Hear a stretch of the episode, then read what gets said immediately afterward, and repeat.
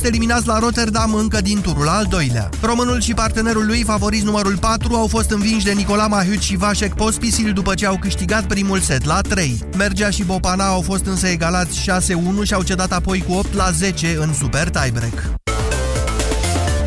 13 și 15 minute, urmăriți subiectele orei pe site-ul nostru știri.europa.fm.ro. Acum începe Avocatul Diavolului, gazde sunt Cristian Tudor Popescu și Vlad Petreanu. Mulțumim, Iorgu Ianoși. Mai multă muncă sau mai multă joacă în școala românească? Despre reforma în educație și despre efectul acesteia asupra elevilor români vorbim la Avocatul Diavolului.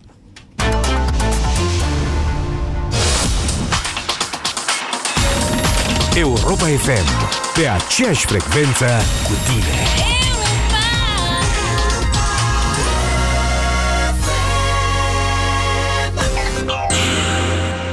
Eu nu mai vin cu tine cu mașina, punct. Dar ce-am greșit? E puraj. Nu mai spune e puraj, că tot timpul mi-e rău când mergem undeva. Ori am rău de mașină, ori nu știi tu să conduci. Eu nu mă mai urc în mașină. Emetix, formula complexă creată pentru orice rău de mișcare. Ai rău de mișcare? Ia Emetix. Acesta este un supliment alimentar. Citiți cu atenție prospectul. Primăvara asta, loialitatea ți este răsplătită de Selgros și Philips. Fă-ți cumpărăturile, colecționează puncte și ai parte de 40% discount la electrocasnicele Philips. Află mai multe pe selgros.ro sau direct în magazine. Selgros, club pentru profesioniști și pasionați de bunătățuri. Ne te simți ciudat, amețit de cap, parasinus îți aducem vânătorii de răceală. Ai răcit sau ești gripat? Parasinus ți-a aliat. Acesta este un medicament. Citiți cu atenție prospectul. Mulțumim, poftiți la fereastra următoare pentru a ridica comanda. Gata! Mersi! La McDrive suntem mereu rapizi pentru ca tu să câștigi timp. Primești comanda în 90 de secunde sau un Big Mac din partea casei. Ofertă valabilă doar pe linia de drive a restaurantelor McDonald's până la 25 februarie. Află mai multe pe mcdonalds.ro. Cu efect dublu antibalonare și antiflatulență Kebene Plus, prima combinație din România sub formă de comprimat dublu stratificat, acționează rapid mai întâi în stomac, apoi în intestin. Acesta este un dispozitiv medical. Citiți cu atenție prospectul. Chiar dacă nu suntem sportivi, articulațiile noastre se uzează. Artroflex Compus contribuie la ameliorarea durerilor articulare, întârzie distrugerea cartilajului și menține flexibilitatea articulațiilor. Artroflex Compus. Mișcă-te în voie atunci când ai nevoie. Acesta este un supliment alimentar. Citiți cu atenție prospectul. Pentru sănătatea dumneavoastră, evitați consumul excesiv de sare, zahăr și grăsimi. Avocatul Diavolului cu Cristian Tudor Popescu și Vlad Petreanu. Acum la Europa FM.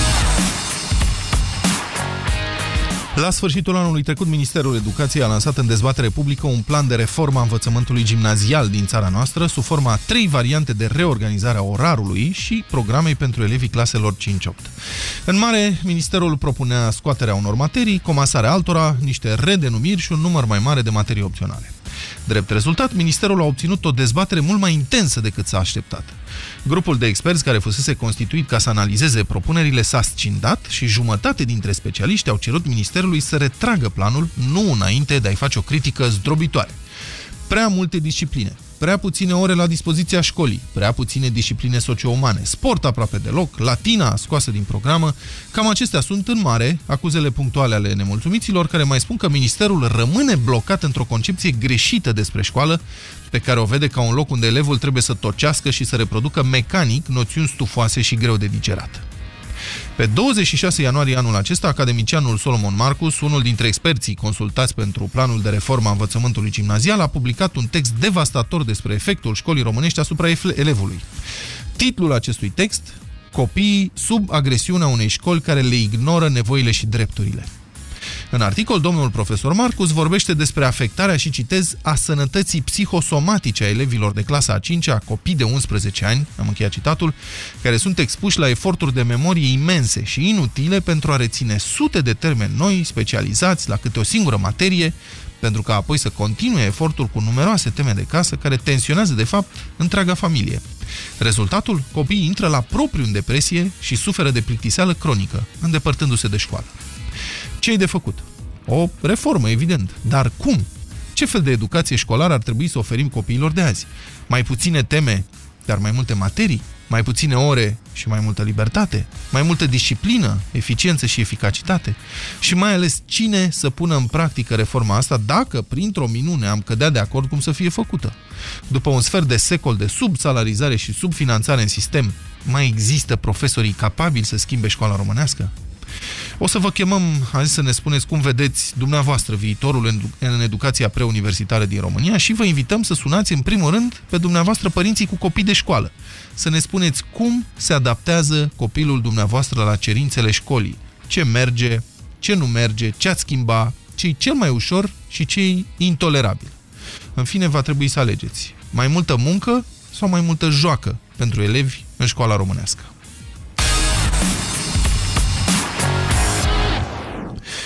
Mie mi se pare incredibil cum le cerem copiilor să facă lucruri pe care noi, adulții, nu le-am face nici obligați de judecător. Îi trezim cu noaptea în cap, îi vârâm în încăperi închise, îi punem să stea jos 5-6 ore în fiecare dimineață, cu pauze măsurate de câte 10 minute, timp în care trebuie să asculte și să asimileze mai ales teorie, definiții, termeni noi, noțiuni abstracte sau măcar specializate din numeroase domenii complet diferite și îi pedepsim dacă se plictisesc în vreun moment. Încercați dumneavoastră ca adult să suportați mai mult de o oră o ședință de strategie și prezentare a rezultatelor întreprinderii unde lucrați, ca să înțelegeți ce li se cere de fapt copiilor. Dar nu se termină cu orele de la școală, pentru că elevul primește de la fiecare dintre profesori o grămadă de teme pe care trebuie să le facă acasă, unde altundeva. Alte ore petrecute cu fundul pe scaun, chircit la un birou sau la o masă de lucru, asistat adesea de părinți sau bunici, zi de zi, ani și ani la rând. Impuneți dumneavoastră unui angajat așa un program și riscați un proces pentru exploatarea omului de către om. Însă în cazul copiilor se consideră acceptabil. Elevii au devenit o piață de desfacere pentru numeroase manuale alternative și opționale, meditații, ore de pregătire suplimentare, caiete de teme, culegeri de probleme care le sunt recomandate cu subînțeles de profesori. Acum ceva timp, un părinte a avut ideea să cântărească ghiozdanul fetiței sale, elevă de-a 5-a, și i-au dat 9 kg, mai mult de un sfert din greutatea copilului. Imaginați-vă pe dumneavoastră cărând zilnic în spate, până la muncă și înapoi, un sfert din greutatea pe care o aveți, cât o fi ea. În cât timp vă căutați alt loc de muncă? Școala se bazează prea mult acum pe îndoparea copiilor cu date, cifre și noțiuni teoretice, cu prea puțină aplicabilitate în practică. Elevii învață papagalicește pentru o notă care nu-i ajută de fapt decât să continue procesul de învățare papagalicească și anul următor. Și tot așa, 10 sau 12 ani la rând până trec cu chiu cu vai de bac și descoperă că școala nu i-a pregătit pentru aproape nimic din realitățile vieții. Eu spun astăzi că școala trebuie să se relaxeze și să le ofere copiilor posibilitatea de a învăța lucruri noi în fiecare zi prin experimentare, prin joc, prin asociere. Școala trebuie să stimuleze creativitatea celor mici și să-i ajute să se exprime liber. Școala trebuie să fie atractivă, nu depresivă. Eu cred că școala viitorului are nevoie să semene mai mult cu joaca decât cu munca. Atenție, joaca nu exclude munca, dar știți cum se spune, fă ce-ți place și nu o să simți niciodată că muncești. Închei cu numai câteva dintre comentariile lăsate de părinți la articolul domnului profesor Solomon Marcus, publicat, cum spuneam, pe contributors.ro. Iată aceste comentarii, doar câteva, repet. 1. Acești copii ajung la facultate și mulți dintre ei nu știu să gândească, nu știu să facă o sinteză, în schimb știu foarte bine să tocească, învață 2-3 zile și apoi șterg tot, să copieze sau să plagieze. Alt comentariu. Copiii sunt curioși și exact curiozitatea le este anihilată prin cerințele de memorare și abstractizare, duse la extreme, încă de la vârste foarte mici. Altcineva zice, te poți întreba unde este limita între incompetență și rea intenția celor care se ocupă pe banii părinților de educația copiilor noștri. Încă un comentariu. Copiii sunt obosiți, nervoși, încercănați. Eu, ca părinte, îl îndemn pe al meu să învețe că școala este esențială, dar uneori îmi vine să ies în stradă și să strig de furie. Sau, eu și fetița mea am prins și ora 12 noaptea făcând teme. Avocatul Diavolului cu Cristian Tudor Popescu și Vlad Petreanu la Europa FM. Domnul Popescu, vă rog. Păi am zis că vă povestesc cum a fost cu preuniversitarul meu. În clasele 1-4 principala mea abilitate la școală era să spun povești. Adică atunci când diriginta avea o durere de cap, nu se simțea bine sau voia să încheie mediile, mă chema pe mine în fața clasei și zicea Popescule, zi ceva. Și o povesteam. În clasele 5-8 am fost premiant în fiecare an. După aceea însă, în clasele 9-10, m-a apucat un soi de amoc. Să nu mai circul ca elev model, ca, iată, un premiant, un elev care e bun la toate materiile. A început să mă enerveze condiția asta și m-am derbedeit în mod programat. Chiuleam, umblam cu fete, nu învățam. Așa am ajuns în situația de aproape corigență la matematică, probleme și la chimie și la alte materii. În clasa 11-a am fost scos la tablă de doamna profesoară Florica Ionescu la matematică. Era o problemă de trigonometrie și mi-amintesc că i-am răspuns cât se poate de nepoliticos, ca un mitocan. Și doamna profesoară s-a dus la fereastră și a scos din geantă pachetul de țigări și a aprins o țigară în clasă în timpul orei.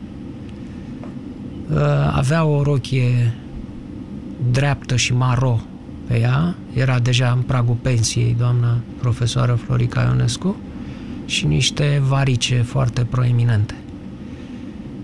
După care s-a întors spre mine și a spus: ești obraznic cum numai un prost poate fi. Dar nu ești prost și mai ai o mare calitate, măi băiatule. Ești încă tânăr. În acel ești încă tânăr, în privirea acelei femei și în țigara din mâna ei, s-a hotărât destinul meu. Din acea zi n-am mai conceput să vin la ora de matematică fără să fiu perfect. Am făcut, mi-amintesc, peste 500 de probleme de geometrie. Am lucrat enorm la matematică și la fizică, astfel încât să intru la automatică. Ba să zic că destinul sau soarta, cum vreți, mi-a fost decisă de un om, de un profesor. Nu știu ce s-ar fi întâmplat cu mine fără acest profesor. De aceea, în toate discuțiile pe care le aud acum, legate de manuale, de programă, de conexiunea cu internetul a școlii, eu mențin această părere. Cheia procesului de învățământ în România și, de fapt, oriunde în lumea aceasta, este omul, este profesorul. De acord că manualele trebuie reformate, de acord că programa este stufoasă și orientată spre profesor și nu spre elev. Ea este făcută ca să dea de treabă cât mai multor domni profesori, nu ca să, în multe cazuri, ca să le ofere niște cunoștințe, niște abilități utile elevului. Asta este o mare problemă. Școala românească nu este orientată spre elev, este orientată spre profesor. E prezentat internetul ca o soluție, ca un panaceu. Acolo poate elevul să depășească manualul și să se informeze de acolo. E bine, e bun internetul, dar cunoașterea la un clic distanță, să știți că nu are nici pe departe valoarea unei cunoașteri achiziționate cu trudă, prin căutări repetate, prin încercări, prin greșeli, prin bâșbâieli, și abia după aceea ajungi la rezultat. Acel rezultat va fi al tău în clipa în care îl obții. Cel de pe net, ușor îl obții și ușor îl uiți. Nu e al tău, nu intră în tine, nu-l asimilezi. Și atunci, în aceste condiții, dacă aș fi decident în materie de politică de învățământ în România, sigur că e nevoie de investiții și de intervenție în manuale și programă, dar principala investiție aș face-o în profesori, în formarea lor, în pregătirea lor, în remunerarea lor și în sancționarea lor. Deci aș insista mult mai mult pe cursurile de pedagogie, care sunt o formalitate. Una este să fii profesor de matematică și să știi matematică, ceea ce, mulți nici asta nu știu, dar să zicem că știi, și alta este să știi pedagogia matematicii. Cursurile de pedagogie în România sunt formale, toată lumea se duce, le face și se cheamă că este profesor. Aș insista mult mai mult pe această pregătire a profesorilor, i-aș plăti mult mai bine, în schimb i-aș sancționa pentru rezultate proaste ale elevilor la fel de dur pe cât i-aș remunera. În felul ăsta toată lumea o să dea numai 10. De ce să dea numai 10? Păi dacă îi sancționați pentru rezultate proaste? Nu, dacă vor fi niște profesori bine pregătiți din punct de vedere profesional, dacă vor ști cu adevărat ce înseamnă meseria de profesor, nu vor face asta. Propunerea dumneavoastră este corectă, dar are un, nu i-aș pune chiar un defect, are o particularitate care o face greu de acceptat. Dacă astăzi școala ar fi perfectă și profesorii ar fi toți minunați, ar trebui să așteptăm măcar 10 ani ca să vedem primele rezultate. Ce facem cu copiii care sunt la școală acum și care se chinuie acum cu manuale stufoase și absolut nedigerabile, cu o programă școlară și o curiculă care nu îi pregătește pentru viață? Adică... Domnul Petreanu, stați puțin, că hai să... E foarte la modă acum să compătimim cu copiii, da? Săracii copii sunt stresați, sunt depresați, manualele sunt stufoase, să dau teme acasă, muncește toată familia, vai de mine ce teroare! Da, uite că școala comunistă din vremea mea mă punea să învăț. V-am spus, am făcut 500 de probleme de geometrie ca să-mi capăt abilitate pentru această disciplină. Asta nu se face la loazir, la distracție. Școala înseamnă totuși muncă. Este o formă de muncă. Așa cum de la o vârstă încolo ești angajat și muncești, totuși, în clipa în care ești la școală, faci o muncă, nu o distracție. Domnul Popescu, dumneavoastră ați făcut 500 de probleme și v-ați pregătit, ați hotărât să fiți cel mai bun la matematică și ați făcut o facultate foarte dificilă, automatică.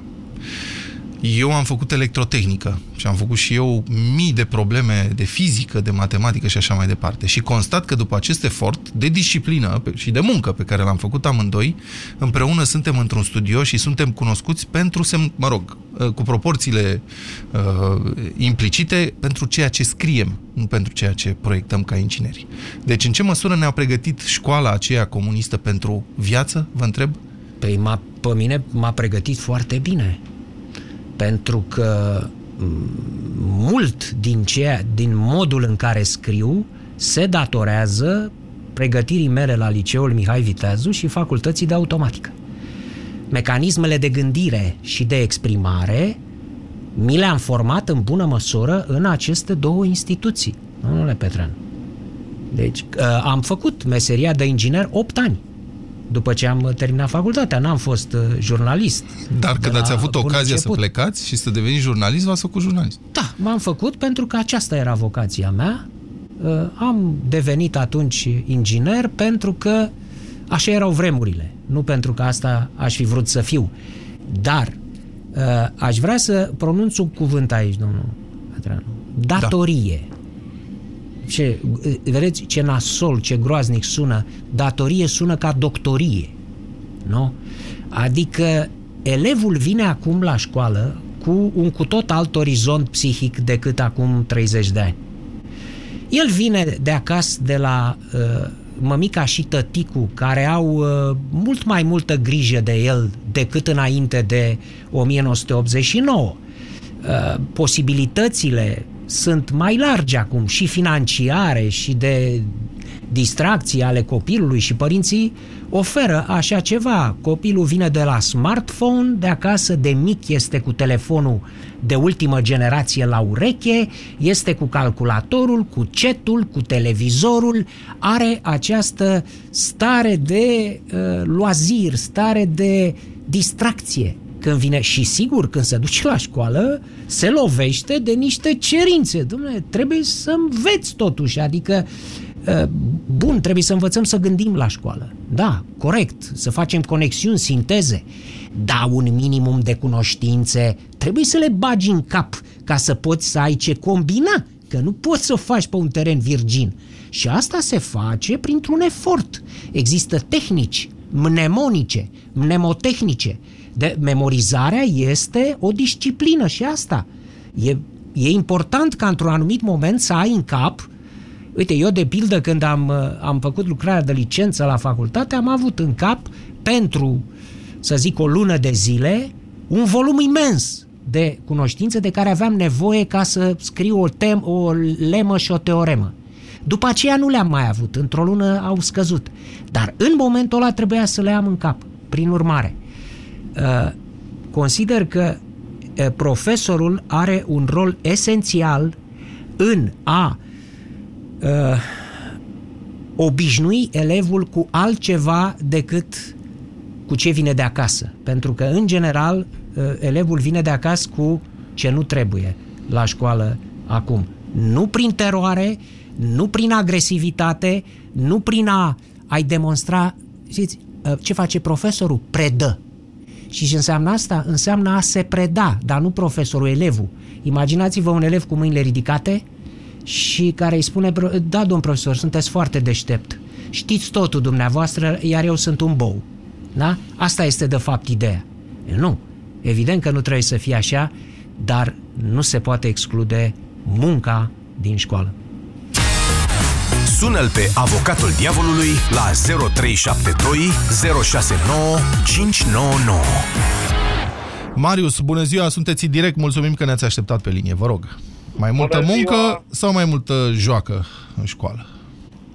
Eu cred că ar trebui structurate lucrurile ceva de genul până în clasa 8-a sau chiar a 10-a, mai multă joacă, după care cine vrea să muncească, poate să muncească liniștit după clasa 8-a, 10-a. Aveți copii la școală?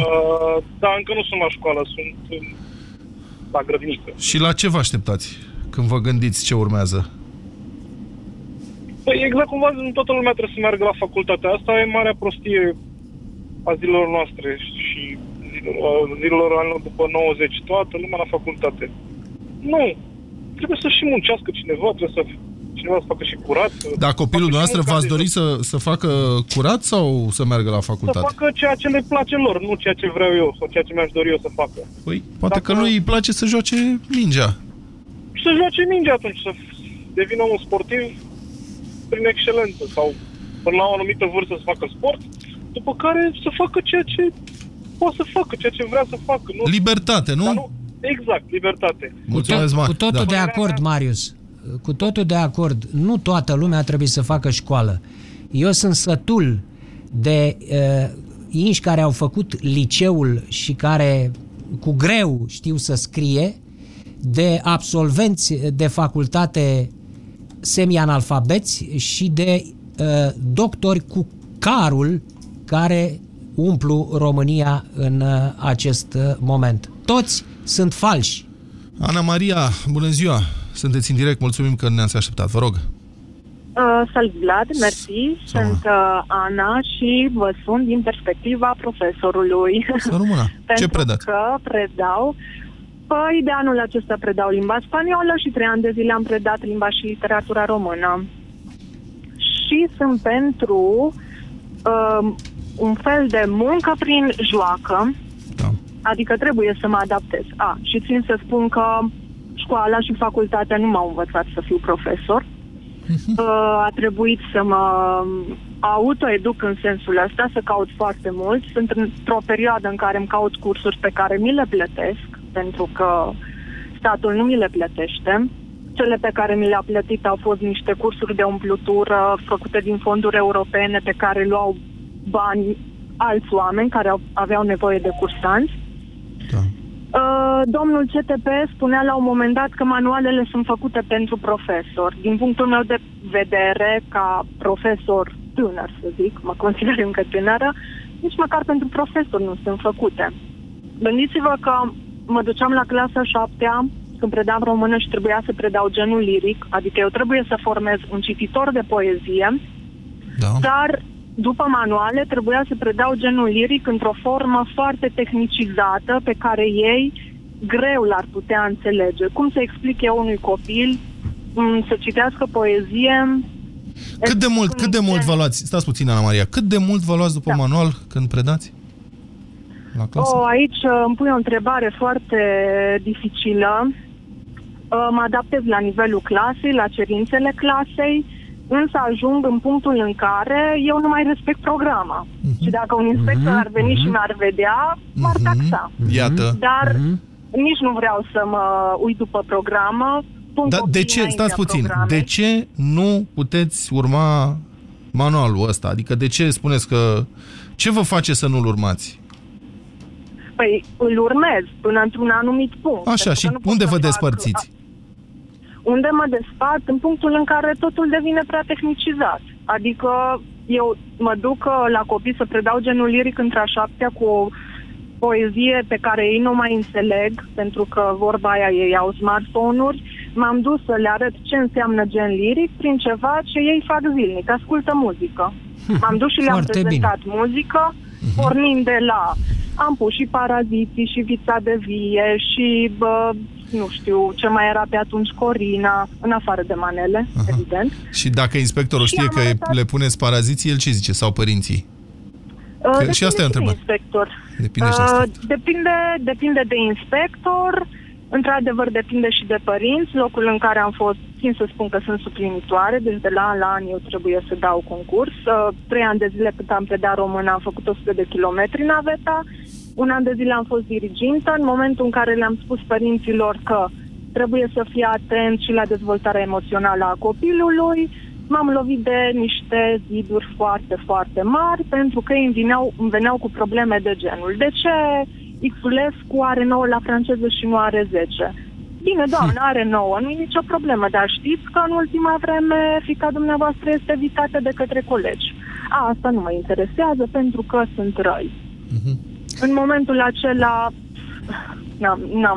m-am simțit depășită și de mentalitatea părinților și am plecat, efectiv. Ana Maria, îți mulțumesc, ești un exemplu viu a tot ce am încercat să spun până acum în emisiune. Ana Maria, puteți să-mi spuneți ce salariu aveți? În momentul de față, având în vedere că mi-a urcat salariul, am 1100 de lei. În primul an în care am intrat în învățământ, țin să vă spun, vreau să fac precizarea asta, aveam 700 de lei, făceam naveta, în momentul acela 60 de kilometri pe zi, 900. Prima clasă la care m-am dus și nimeni nu mi-a spus la ce să mă aștept, era o clasă formată din copii romi, nu am nicio problemă cu asta, mi-a plăcut cu ei, nu sunt rasistă, doar că aveam în clasă un băiat care venise din închisoare, o fetiță care se prostitua cu mama ei și mulți alți elevi cu probleme. Eu trebuia să mă duc să-mi fac planuri de lecție, că primii 2 ani așa mă obligă sistemul, pe Emoție de toamnă de Nichita Stănescu, pe Izvorul nopții de Lucian Blaga, niște poezii care și pentru un licean mie se păreau dificile, dar rămite pentru un copil, pentru că acești copii, imaginați-vă, abia știau să citească. Ce am făcut? Băiatul care era pușcăriaș, am observat că avea o plăcere în a citi și oferea momentele de glorie, 10 minute în care citea. Le duceam povești, nu știu, de citit și era momentul în care se simțea bine, ceilalți îl aplaudau. Da, extraordinar. Mulțumim foarte frumos, Ana Maria. Ce vă spuneam? Popescu. Sunt absolut de acord. Iată. Deci doamna Ana Maria avea are salariu, de fapt e salariul minim pe economia asta, 1100, 1050 de lei. Și în aceste condiții, Ana Maria înțelege să fie profesor. Da, așa este, dar este în ciuda sistemului, domnul Popescu. În ciuda sistemului, exact. Nu am vrea să-i și ajutăm, adică... Păi nu, dar hai să facem inventarul, că uite ce a spus Ana Maria. 1. Nu m-a învățat facultatea, nu m-a învățat școala să fiu profesor. Am urmat niște cursuri cu fonduri europene de umplutură, spunea Ana Maria. Și am reușit doar eu singură să mă autodidact, să mă pregătesc ca profesoară. Ce vă spuneam de pregătirea pedagogică, de care n-a beneficiat. Iată cum arată realitatea. Un profesor care simte, ce să-i vine o domne cu Nichita Stănescu, cu izvorul din care curge noaptea lui Blaga și cu Șteo Iosif, unui băiat care ascultă paraziții. Încerc să mă adaptez pentru că, la urma urmei, și ăla poate fi genul liric. Sunt de acord cu dumneavoastră, dar nu cred că toți profesorii trebuie să fie purtători ai miracolului în clasă pentru fiecare elev. Dumneavoastră, când ați avut interacțiunea cu profesoara de matematică, cu țigara și cu fusta maro, ați avut un... A fost o revelație, un catarsis. Dar gândiți-vă că dumneavoastră ați avut noroc. Doamna profesoară trebuia să repete acest miracol pentru fiecare din cei 40 de elevi din clasă, face Ana Maria. La fiecare oră. Asta face Ana Maria. Deci învățământul românesc trebuie să stea în miracole? Păi nu în miracole, nu e niciun miracol. Ați văzut ce face? Da.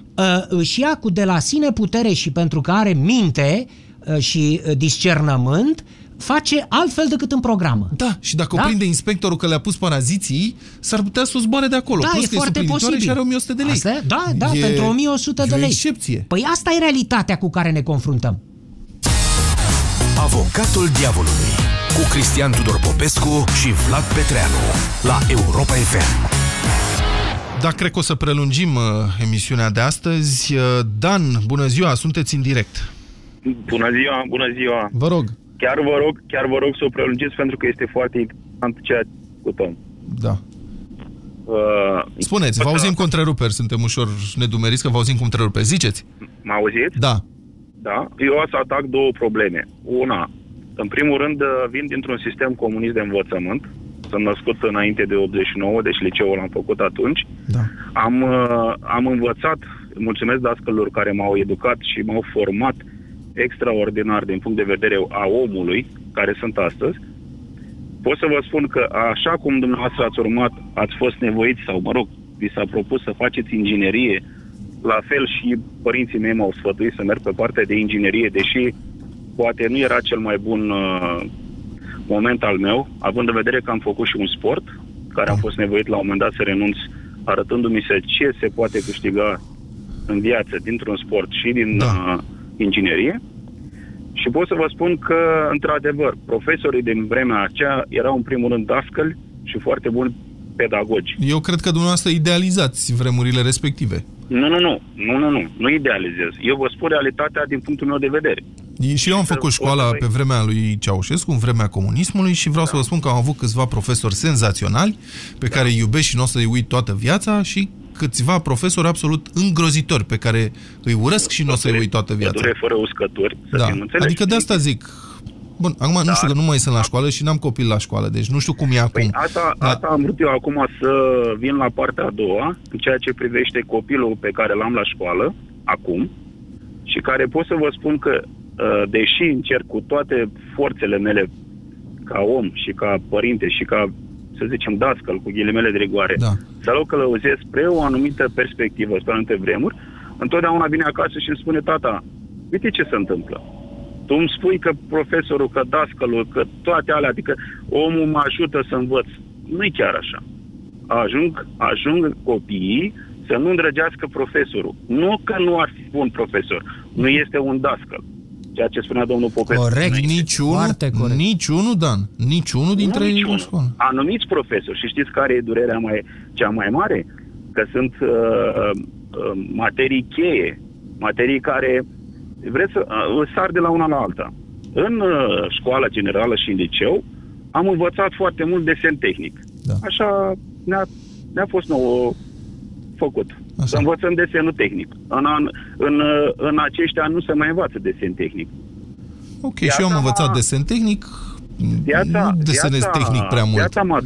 Viața m-a dus în învățarea ei să ajung la un moment dat să am nevoie de acele cunoștințe de desen tehnic pe care l-am învățat în liceu. în ceea ce privește. Sunteți ingineri și știți ce înseamnă. Da. A citi o planșă, o scară, da, știți ce înseamnă o linie întreruptă și o linie continuă? Puneți această întrebare unui tânăr care a absolvit acum un liceu tehnic sau industrial, cum era înainte, și să vedeți dacă are idee de așa ceva. Asta vreau să vă spun. Și mai am o singură chestie, că știu că foarte multă lume dorește să vă răspundă dumneavoastră. Așa e. Tot de-a cursul vieții mele am fost la un moment dat... am avut plăcerea să fiu și un formator. Da. În ideea că trebuia să formez niște oameni, să învețe niște lucruri și nu vreau să fac o discriminare, dar vă spun că ceea ce am făcut eu sunt mândru. Am fost vreo 12 ani instructor auto. Uh-huh. În momentul în care mi s-a propus să fiu instructor auto, am făcut-o sincer, recunosc, pentru bani. Să câștig un ban în plus. Da. În momentul în care am început să practic acest instructorat, am constatat la un moment dat că, mergând pe legea, pe legislație, conform tematicilor, nu prea bătea cu omul din... Ziceți ce vreți să spuneți, că vă bateți, ați sărit mult mai departe de tema asta. Deci, după părerea noastră, ce trebuie în școala românească? Mai multă muncă sau mai multă joacă? Mai multă muncă. Mulțumesc foarte frumos, Dan. Adina, bună ziua, sunteți în direct. Adina? Alo, mulțumim că ne-ați așteptat, vă rog. Vă ascult cu mare plăcere și ați atins un punct foarte important. Sunt mama unui băiețel de 12 ani, clasa 6-a. Îl cresc singură, da. Și am o mare problemă.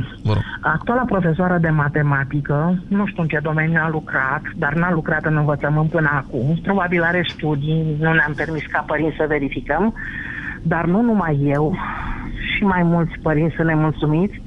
Probabil că la tablă știe să scrie tot ce își dorește ea, dar copiii pleacă total neștiutori din clasă. Am fost nevoită, n-am un salariu mare, am fost nevoită să dau un particular copilul și a trecut deja un semestru, am înțeles că din semestrul următor vine o altă profesoară care a fost în concediu și avem deja o mare problemă. Domnul Cristian Tudor Popescu a pus punctul pe ei. Nu toată lumea are vocație. Și nepotismele astea, că-i prieten cu primarul, cu notarul. Eu am plecat copil de la țară, că tot aici m-am născut, și am făcut un liceu bun din Ploiești, un liceu sanitar, și până am făcut școală tehnică. Și am muncit, mai mult, că sunt născută în 70. Și față de la țară m-am ridicat, zic eu că am ridicat condiția față de părinții mei. Eu aș vrea să propulsez și eu acest copil, dar școala mă împiedică.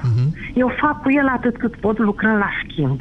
Gândiți-vă dumneavoastră că n-am un salariu să-mi permită să-l meditez la științele fixe, în special. Da. Adina, spuneți-mi, cât stă să facă teme acasă în fiecare zi? Băiatul stă și singur, dar mă așteaptă și pe mine, că eu îl verific. Și nu înțelege la matematică mai nimic. Și încerc să-l ajut, dar vreau să vă spun că cred că mi se limitează și mie cunoștințele, pentru că i-a luat prea repede. Nu am excelat la matematică, vă recunosc. Da. M-am orientat spre biologie, ce mi-a plăcut. Da, normal. Așa, și am fost nevoită să-l dau la pregătire. Și în ce clasă este copilul nostru, Adina? A șasea, nu? A șasea. În clasa a șasea. Da. Ce face domnul Popescu? Iată, copiii care au deja 12 ani sunt în clasa a șasea și, în mod evident, adică nu au aplecare către o materie sau către cealaltă. Domnul Petreanu. Deci eu am reparat copii stricați o viață întreagă. Ani în șir cu asta m-am ocupat. Cu copii care spuneau, nu știu matematică, e grea, nu-mi place, nu știu, domn profesor, n-am nicio treabă cu chestia asta. Da? Copii blocați. E cum să spun, e ca în amor acolo. Au avut un contact greșit, brutal, imbecil din partea profesorului respectiv și s-au scârbit, s-au îndepărtat de matematică. Nenumărați copii am avut în situația asta, te mă apucă și transpirațiile acum. Deci așa este și în cazul fiului Adinei. Profesoara aia sau ce este ea, nu e interesată niciun moment să muncească ea ca să înțeleagă copilul. Pentru că asta este o muncă, domnule Petreanu. Poți să vii la tablă și să spui Avem un triunghi echilateral în care se intersectează înălțimile, vă spun următoarele teoreme cu privire la bisectoare, la înălțime și mai departe, da? Ați înțeles? Și copiii se uită, da, doamna, n-a înțeles nimeni nimic și să trecem mai departe.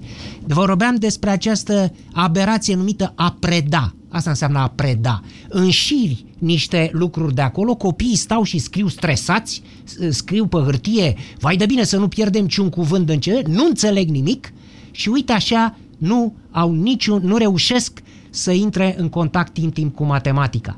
Ca să-i faci să ajungă în starea asta, trebuie să muncești, domnule Petreanu, trebuie de pildă nu să le spui că numerele sunt de două feluri, cardinale și ordinale, să le spui că acum 6-7 mii de ani se număra în felul următor, când se vindeau niște piei acolo, cel care vindea avea niște grămăjoare de pietricele, una de o pietricică, alta de 2, alta de 3, alta de 4, alta de 5. Și când vindea pieile, lua o piele din grămadă și o pietricică din prima grămadă. Mai lua încă o piele, venea la grămada a doua. Da? Făcea grămezi de piei cu grămezi de pietricele, pentru că el nu știa să numere 1, 2, 3, 4, 5. Da? Ăla este cardinalul unei mulțimi. Mulțimea de pietre, care are 5 pietre, și mulțimea de piei, care are 5 piei. Ei știau să numere doar în cardinale, nu în ordinale. O să ții minte acum ce înseamnă cardinal și ordinal? Doamne, întreb elevul. Mi-e groază că vine momentul lucrării de control, o să luăm publicitate. Acum revenim cu dumneavoastră în direct în câteva clipe. Continuați să ne sunați la 0372069599. Emisiunea de astăzi este full, centrala e full.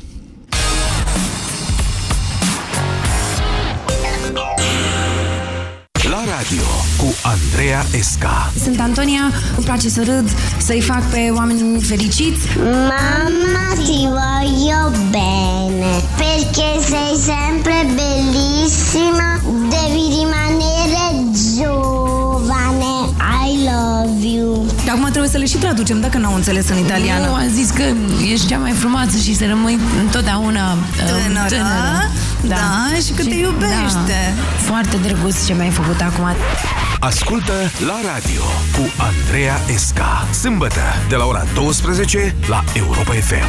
Pe aceeași frecvență cu tine. Puțină temperatură sau puseuri de căldură? Tuse inofensivă sau convulsivă? Gripa ta e răceală sau răceala ta e gripă? Cumpără un tratament corespunzător și ai cadou vitamina C de la Dr. Hart. Ofertă valabilă în perioada 1 februarie 31 martie 2016. Produsul cadou este vitamina C Dr. Hart 200 de mg, 10 comprimate și se acordă la cumpărarea unei selecții de produse recomandate de medic sau farmacist pentru tratarea simptomelor de răceală și gripă. Detalii pe sensiblu.com sau în farmacii. Sensiblu. Avem grijă să te faci bine. Vino la Bila în 12 februarie și ai cu Bila Card Plus 25% reducere la tot sortimentul de bomboane și tablete de ciocolată. Bila, exact pe gustul meu. Detalii în magazine. Te simți înțepenit în fiecare dimineață?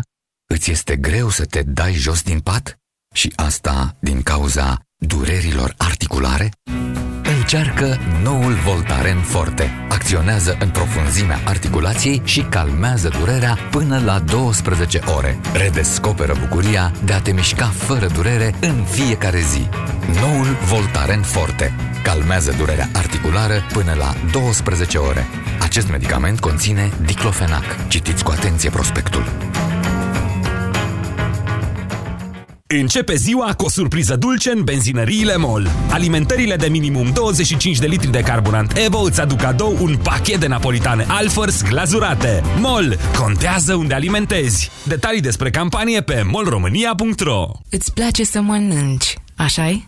Te simți vinovat după o masă copioasă? Te simți plin și nu știi dacă ai făcut bine să mănânci toate bunătățile. Te simți vinovat. Soluția? Experții noștri s-au gândit la tine. Ți-am creat superenzime care să te ajute la digestie. Digex, formula complexă care face motorul din stomac să meargă ceas. De acum încolo îți vor pica greu doar unele conversații mai ciudate. Digex, superenzime pentru o superdigestie. Acesta este un supliment alimentar. Citiți cu atenție prospectul. Tusea poate fi contagioasă. Immunotus răspândește iubire, nu tuse. Immunotus se ia de tuse. Immunotus este un supliment alimentar. Citiți cu atenție prospectul. Avocatul Diavolului cu Cristian Tudor Popescu și Vlad Petreanu la Europa FM.